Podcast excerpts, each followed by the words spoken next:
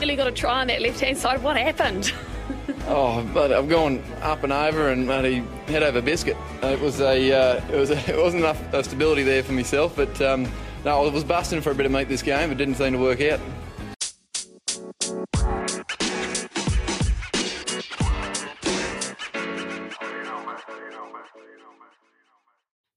Hello, cheers, and welcome, welcome once again to the Scrum of the Earth podcast, the weekly show that brings you news, reviews, great interviews, and so much more, all about the world of rugby. As always, I'm your host. My name is David Lawrence. I'm an American rugby fan who follows the game wherever I can find it all over the globe.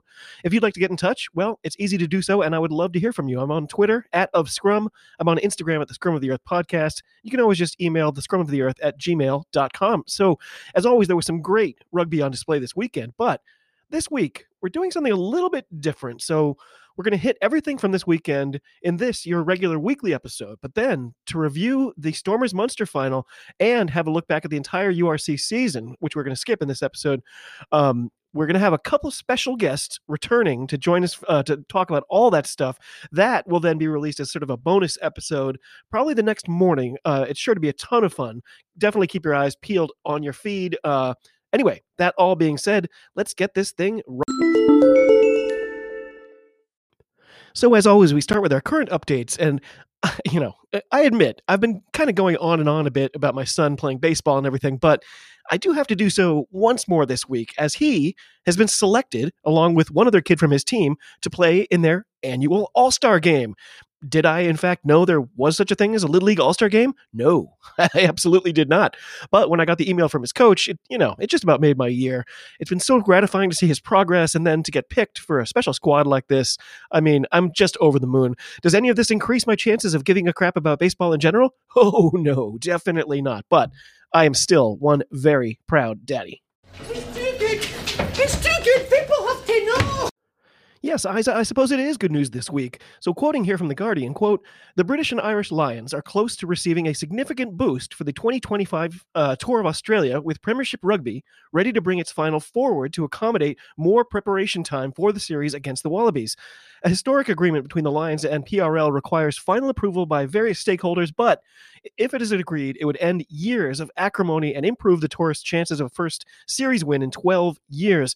So it's understood discussions over the agreement have, take, have taken place for more than a year, with the Lions chief executive Ben uh, Calveley and his PRL counterpart, Simon Massie Taylor, adopting a collaborative approach in contrast to the conflict surrounding recent tours. One well placed source said the expected agreement is a welcome, positive story for rugby, beneficial for all parties, and an example of the promises for greater cooperation among the game's stakeholders. So, a lack of preparation time has long been a source of frustration for the Lions. In 2021, head coach Warren Gatland warned that PRL's refusal to budge would count against English players when it came to selection before the tour of South Africa. PRL, for its part, was angry the Lions staged a warm up fixture against Japan at Murrayfield on the same day as the 2021 Premiership final. While the United Rugby Championship was happy to bring its final forward, making players available to Gatland earlier, PRL has traditionally held firm. The 2021 final was just a week before the Lions' first match in South Africa, as was the case in 2017, when players were so jet lagged they were falling asleep on the bus on the way to the tour opener. The new agreement would give whoever coaches the Lions against Eddie Jones Australia more latitude, however, and will enable them to pick from a full squad for a warm up match in the British Isles. It would also avoid uh, players arriving for the pre tour camp in dribs and drabs, as was the case four years ago. Pending approval, the final uh, details of the agreement, including commercial ventures between the clubs and the Lions, are expected to be announced next month to coincide with the two years to go milestone, along with the final schedule that is likely to include a match against a combined Anzac side featuring players from Australia and New Zealand. Unquote. Woo, that sounds great. I mean, if, if you recall, the last time there was a Lions tour, the ratio between good games and bad press was heavily score, uh, skewed towards the bad press. So anything they can do to smooth out these logistics sounds really good to me. Of course, by the next tour, the Premiership might be down to like one or two clubs anyway, so it might not be that big a deal. And then we move on to our thoughts of the week. And my thoughts this week are around a proposed draft system that I've seen floated for implementation in the URC. So I've already seen a ton of vitriol over this. People seem to hate the very idea of this. Um, so I may be the only one thinking about it this week, but I don't know. As an American, a draft always seems like a pretty basic, good idea. I, I, I know it's apples and oranges, but anyway, here's the article I saw. Quote, the United Rugby Championship is exploring a form of draft system to improve competitiveness across the league. Italian side Zebre lost all 18 games this season as they finished bottom of the table in consecutive seasons. Leinster topped the table after the regular season and lost only twice, including the semifinal to Munster. Chief Executive Martin Anaya, uh, Anayi says the U- uh, URC needs to, quote, think laterally, unquote, about improving the weaker team's standards. Quote, there might be an ability to draft in players from the other unions who aren't getting game time, he, he told BBC Five Live. That is 100% a conversation, unquote. So one of the biggest defeats Zebre suffered this season came at the hands of the Bulls, who beat them 78 to 12. The Dragons, who finished second from bottom, only managed to win four games from 18. Anayi says a lack of jeopardy at the bottom of the table is a result of a closed league, one without promotion and relegation. Quote, there's a natural filter system to relegation. One team goes down, and the team that comes up is full of expectation because they have won the league below. We don't have that in a closed league, he added. Our job is to find ways of helping the likes of Zebre and the Italian Federation to make them more competitive. In American sports, they have a system for doing that, the draft system. We don't have that, so we need to think a bit more laterally about that question. Ireland have so much talent that they're trying to work out how how does everybody get game time, while Scotland have two teams that creates a bit of a bottleneck for them. So those are avenues we are trying to explore. We're setting up a high performance think tank to help us with that question from a league uh, league wide point of view. Zebre has been at the bottom of our table for a wee while, and we need to try and do something to help them. Unquote. Anayi says there's enough collaboration to ensure a draft system could work without concerns from other unions about improving rival teams. Quote, we have that collaboration at union level. They see the league as better and more commercially viable if all the teams are competitive, unquote, he, he added. Quote, and secondly, they want the Six Nations to be competitive. Our unions can see that helping Zebre is a good thing both for the league and also for the Six Nations, unquote. Leinster have dominated the league in recent years, winning four titles in a row between 2018 and 2021, but that monopoly has been broken over the last two seasons. While the Dublin based team only lost once in the regular campaign, they were beaten in the semifinal by Munster, a year on from losing a last four meeting against Bulls. Uh, quote, they've been beaten twice in playoff format in the, in the, URC, and that's what we need. Not for Leinster to be beaten, but to have jeopardy, uh, Anayi added. We are going to have a team that isn't Leinster winning it uh, for the last two years after they won the previous four. That's a very strange sentence. Um, I think it's good to see a different name on the trophy each year, unquote. Stormers host Munster in this year's showpiece in front of a sellout crowd in Cape Town with Anayi praising the impact of the South African franchises on and off the field.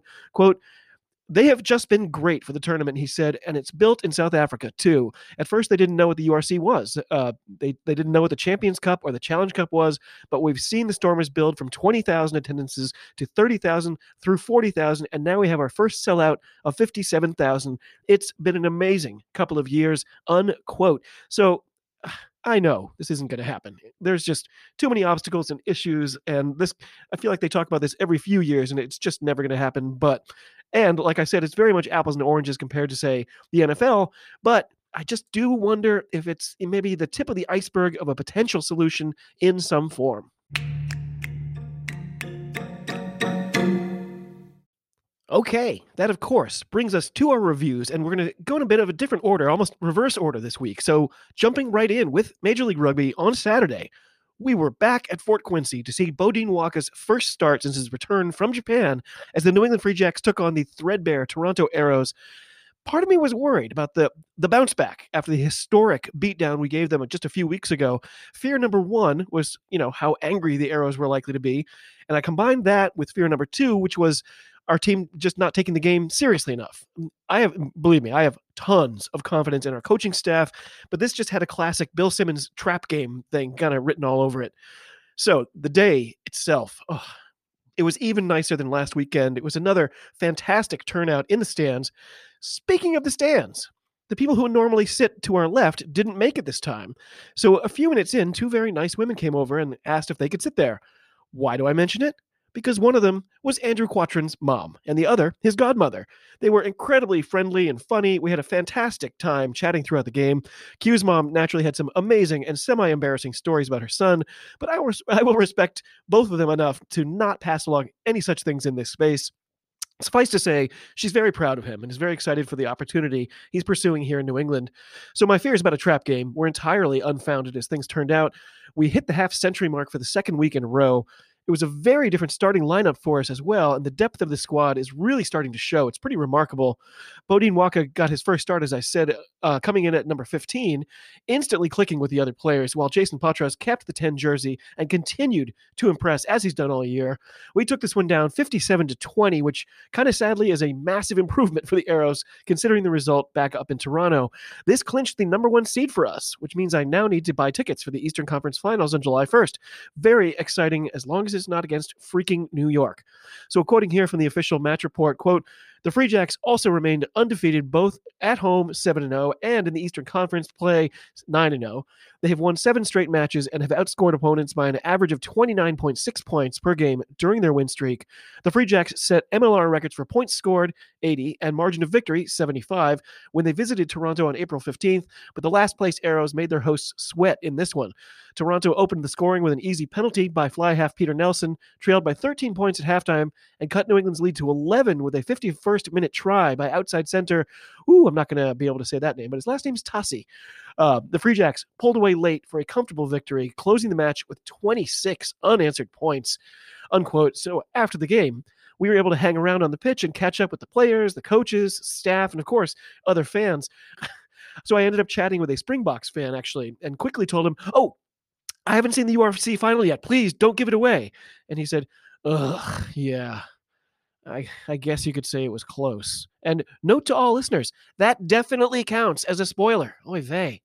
So overall, yet another absolutely wonderful game day experience. If you watch the replay, you you might spot me joining in with Diamond Dave for a couple of the post-try huzzas once or twice. Uh, two more games on the road, not an easy trip either, and then we're back home for one final game before we get to those playoffs, where we're guaranteed a nice week off.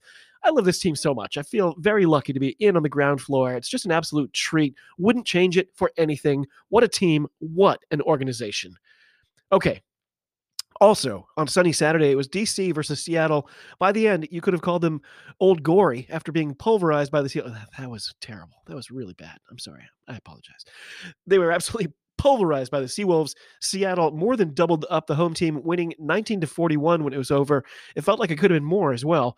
Uh, Houston versus Chicago was next, and give credit to the Hounds. They looked pretty good for nice stretches out there. They went on to lose just by a converted try in Houston, not a small feat. Final score 40, uh, 40 to 33 in a bit of a shootout. Utah were at home for Atlanta, and combined, these two teams together equaled Houston's total. It was another win for the Warriors at home, 28 to 12. And then finally, on Sunday, it was league leading San Diego at home for the New York Mobile Pet Groomers, and it was another easy win for the Legion, besting the Free Jacks' rival, uh, greatest rivals, 36 to 13. A heck of a weekend in the MLR. So, swinging down to the Southern Hemisphere for Super Rugby Pacific, we had three Friday fixtures, starting with my Highlanders and Aaron Smith's final home game for the club, facing off against the Reds. And man, they did a great job with all the pregame stuff. I am really going to miss watching this guy next year. I saw he's headed to Toyota in Japan to join up with Beauden Barrett, among others. Uh, that is going to be a fun team for sure. Of course, he ran out first this time to a thunderous ovation. His two boys in his arms. Does anyone know? Are they twins? They looked to me like exactly the same age. So I just kind of got curious. Anyway, a fairly packed Forsyth Barr, as you'd expect, with a sea of Aaron Smith faces throughout the stands. Of course, there was a game to play, and the Reds were looking to get their first win in Dunedin in 10 years. They struck first and fast, and within a quarter hour, they were up 14. But my guys, they kept their calm, and they did tie things up pretty quickly. Entering the final 20 minutes of this game, the visitors were up six with the Landers driving. Would it be a second consecutive last minute victory for my guys? A penalty for the Reds had the crowd howling with derision, but in fairness, the ref was having a really solid night for me. The booing quickly turned around, however, as Aaron Smith left the pitch for the final time as a Highlander in the stadium, and the place rose to their collective feet. What a legacy he's created! Sam Gilbert, uh, Sam Gilbert converted what I admit was a very questionable try for his 20th straight successful kick, and the home team had their first lead of the night with just 10 minutes to go. Quick pause while I complain just a little bit. First of all, Stadium PA people everywhere, can you please, for the love of all gods, stop playing Sweet Caroline? It's seriously enough already. Eh, so, as someone living in the middle of Red Sox Nation, I totally understand that it's our fault for starting it, and I apologize profoundly. But can we move on now? Okay. Anyway, also in this particular case, by the way, the Reds had, had just gotten a penalty off of a dim-witted Highlanders mistake. They're preparing to slot uh, the go-ahead kick when they decided to play that freaking song, having the crowd being going so good, so good as they're falling behind in this important contest. It's just it's beyond terrible. What are you even doing? Okay, okay, rant over. So, right at the very end, Oh my word, it was Folau Fakatava sneaking through himself for a crazy last second try. Freddie Burns adding the extras to close out another comeback win. The stadium roaring in ecstasy. Aaron Smith visibly tearing up on the sideline as he closed out an incredible Highlanders career at home. The Landers holding on to their playoff hopes and potentially dashing those of the Reds 35 to 30 at the double whistle. Amazing stuff. So soon after, in Melbourne, it was the Rebels facing the Force. The Force managed to grab the first try. It was Sam Spink getting through. And they did that thing where they put up the graphic. It says, Sam Spink tries. Tonight, one. Season, one. Career, one. So a big night for him, obviously. Uh, so Rebels they clawed back and grabbed the momentum as the half wore on. We had a nice little 19 to seven edge as the Hooter signaled halftime at AAMI Park. I really have to wonder if Folau Fainga'a uh, is like, I've made a huge mistake. His new team couldn't find any more points until very late in the second half when Spink went in for a second, and that's when I heard his nickname, the Spink Panther. How good! Either way, Rebels fairly went nuts in the closing minutes, just pouring in tries, and got themselves a dominant win at home in Melbourne, 52 to 14, a record for them. Then later Friday night, we had another actual home game for the Ndrua where they faced winless Moana Pacifica. Side note, Moana Pacifica, uh, Pacifica are in complete disarray at this stage. Things are so tough. They should move to Wales and win the next several Welsh Shields in the URC. Uh, sorry. Uh, their selection of players has apparently been very restricted. Their rosters are consistently heavily NPC based rather than Super Rugby based. Their best player this year just announced he's leaving to go to the Crusaders, and their coach just either quit or was shown the door with rumors of widespread dissatisfaction among the squad. So traveling to Lautoka was always going to be a very tall order. That being said, this game was fantastic. It was another phenomenally gorgeous day in Fiji. I know it's hot as hell, but it looks like heaven. Quote, it's raining tries, unquote, exclaimed the comms, and it was four tries apiece at halftime, though the visitors were behind by two. In the second half, the scoring continued fast and furious, neither team holding a lead for more than a few minutes at a time. Inevitably, however, Moana Pacifica, they began to flag a bit as things wore on. By maybe 55 minutes, the Ndrua had started to run away with it a bit, while their guests seemed to lose their ability to find points.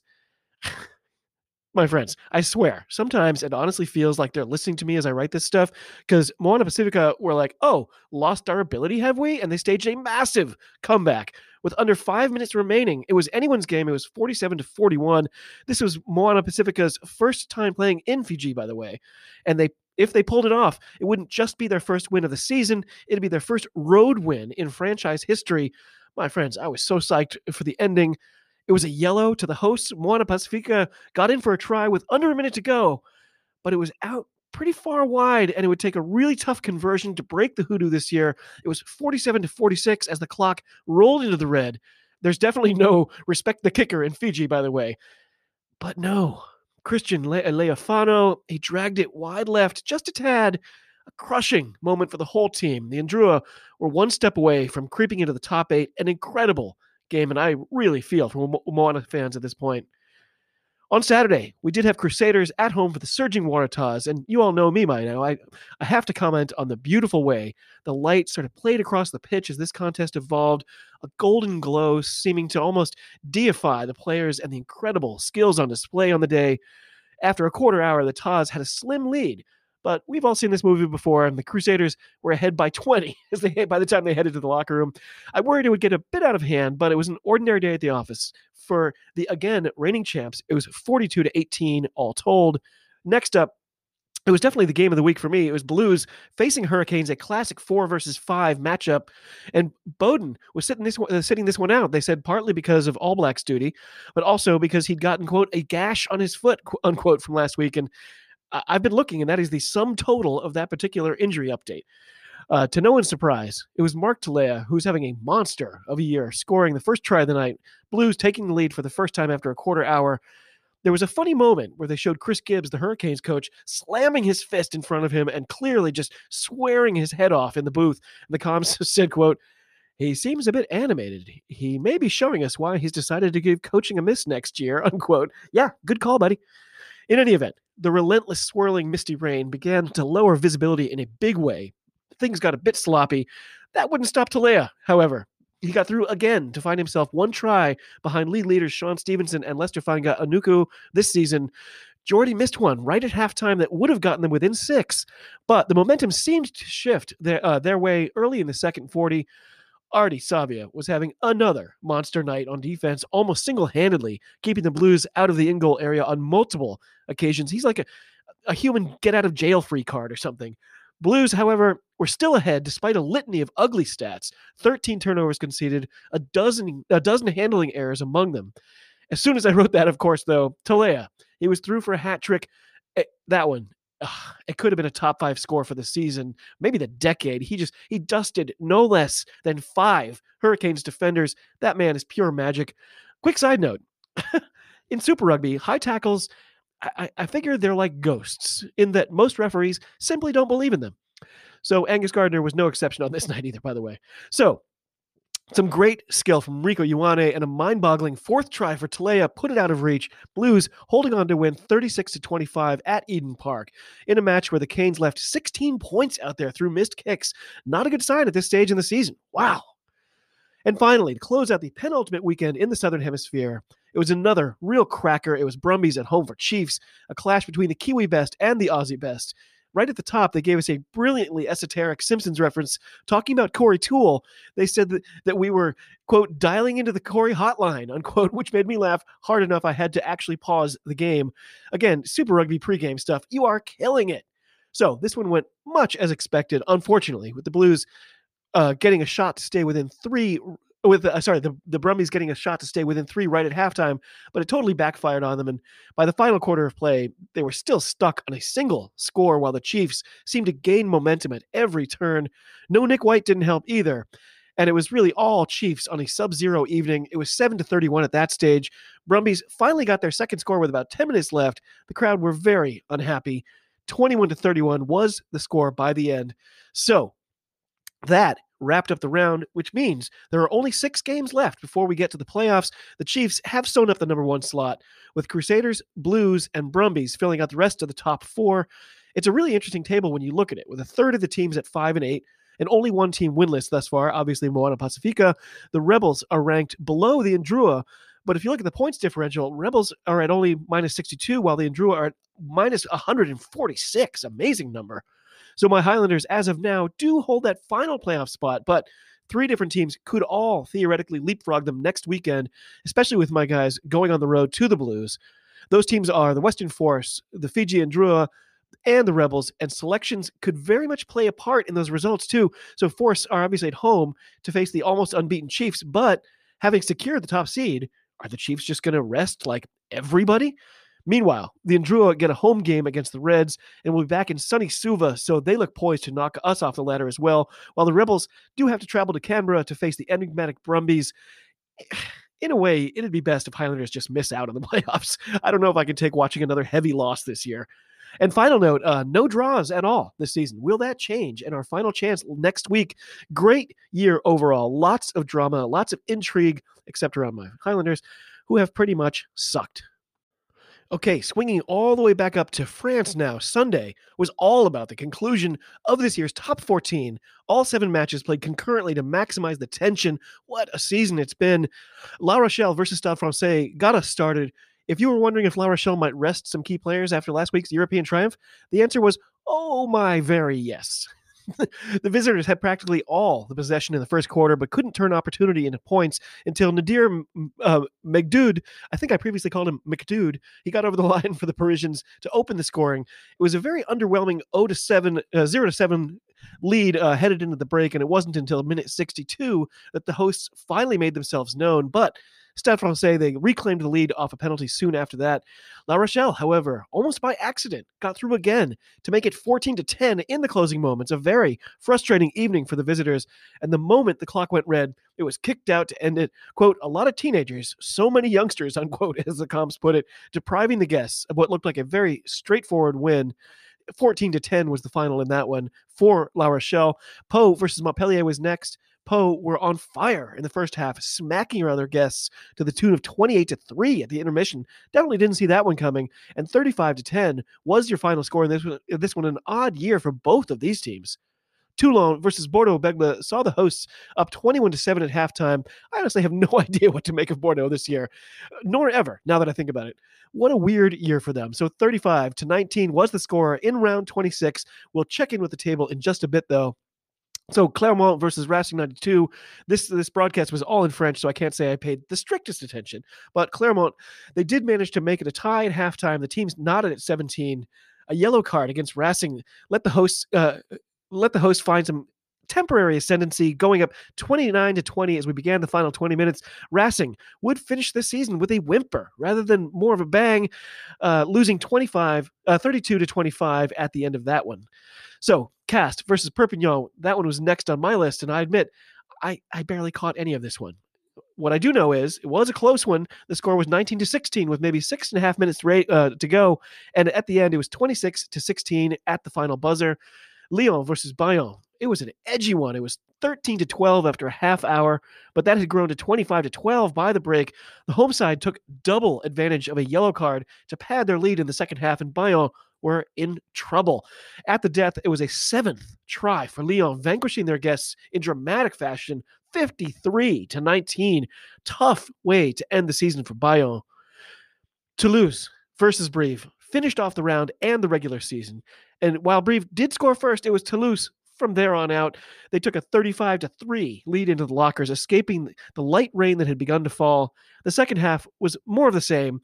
Brive still tryless with under 10 minutes remaining on their year. And as Thomas Ramos once again trotted in over the line with the clock gone red, it was a fitting end for a tumultuous year. At the end of the uh, uh, at the end of it all, it was the home team racking up a massive 54 to 10 win, and I was simply exhausted. D'accord. That puts a lid on the epic, never ending regular season in France this year. What an absolute grind it's been 26 grueling rounds, all to determine the best six clubs this year. We ended up with Toulouse and La Rochelle at the top, each with 17 wins, but a couple tiebreakers putting Toulouse at number one, while Lyon, Stade Francais, Racing somehow, and my Border Beagles by the hair of their chinny chin chins, rounding out the playoff teams Brive will find themselves relegated next year. And there's still the jeopardy we talked about a week or two ago where Perpignan might also find themselves in the lower tier next season. Pau had the same number of wins as Perpignan, 10, but a draw replacing a loss and a significant difference in points, points differential saw them stay in the clear for the time being. What a competition. Okay, that brings us back over for the Premiership final my friends, it was a, it was a bizarre season in the Premiership this year. Kind of a sad one when you look big picture. So I actually went back to the fixtures and results, hoping to sort of remind myself of when we actually lost the Warriors and Wasps, but they've stricken it from the record, uh, which somehow seemed even more sad. But all of the hoopla, all of everything, all of the craziness, it all led up to Saturday morning this was an odd match for me because I wasn't really pumped for either team to win. You know, like the Sarries, they've long shed their salary cap shenanigans shroud. Um, and even I know they're very, very, very good, but not even as annoyingly good as Leinster. And they have Maro Itoje, one of my all time favorite players. So I should tend to root for them, but I don't know. For some reason, it just still seems wrong. Anyway, Saracens did look in control early doors. Max Malins, he was in top form as they jumped to a sizable lead. I mean, it looked potentially pretty bad, but Sale, I mean, they were excellent. They didn't lose their cool, and suddenly, game on. It was 23 to 25 as we entered the final quarter of play. It got really, really good. You started to wonder if fatigue was going to end up making the difference in this one. Substitutions flowing in at that stage. At minute 66, was a terrible sequence by Sale that led to Daly getting a sweet try, a highlight score, making it 28 to 25. And then, as the com said, quote, for the first uh, for the second time in a row, a critical intervention by the TMO, unquote, as Saracens found themselves up 35 to 25 with less than 10 minutes left. But a yellow card to Saracens saw Owen Farrell in full scale complaint mode, and the Sharks were wondering, do we have a chance right now? Uh, the answer was no. However, it was definitely too late. Saracens were too much.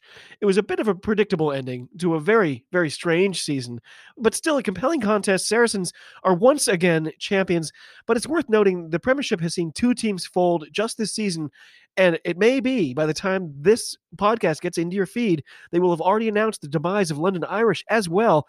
It really feels like its clout and luster are shrinking along with the number of teams. At the very end, of an arduous season, Saracens prevailed 35 to 25 at Twickenham, claiming their, claiming their sixth title in the Premiership. Great job by them, I guess.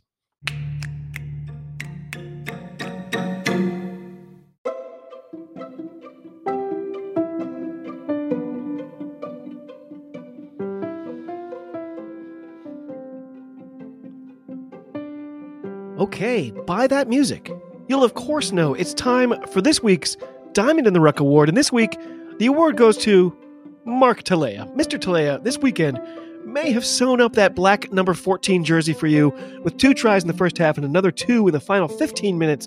You made Hurricanes defenders look like storm mannequins as you wove in and out at will, making other people look as bad as you looked good. Your spark and awe-inspiring skill really inspired your teammates teammates out on the pitch and helped seal a crucial win against a very strong opponent, Mark Telea, winger extraordinaire. Congratulations to you, sir, for you are this week's Diamond in the Ruck. Well done.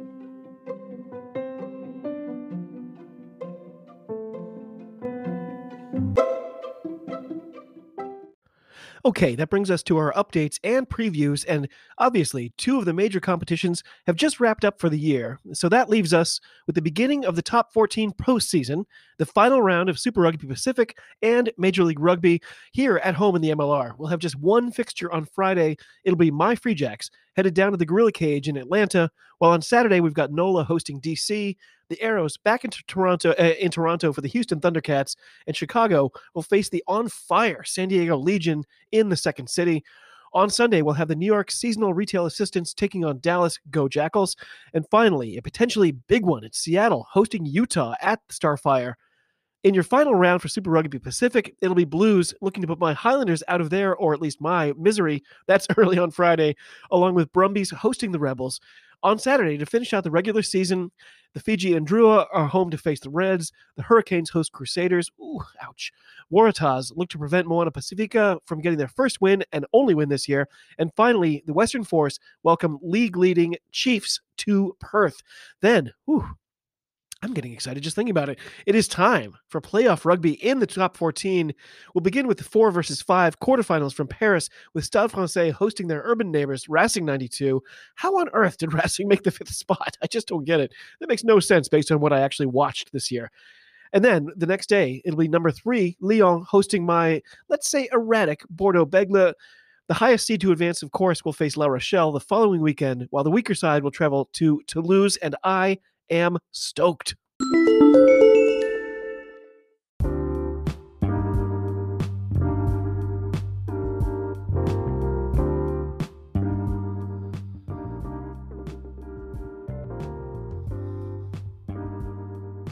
Well, everyone, that does it for another week. Can't decide if I'm crushed or hugely relieved to see the tail end of, of a couple of these competitions right now I'm, just feeling overwhelmed with it all. But, you know, give me a couple weeks and I'll be like, wait, where's all the rugby? So, as always, thanks again for coming along to all of you across the globe. Cheers, talk to you soon, and be well.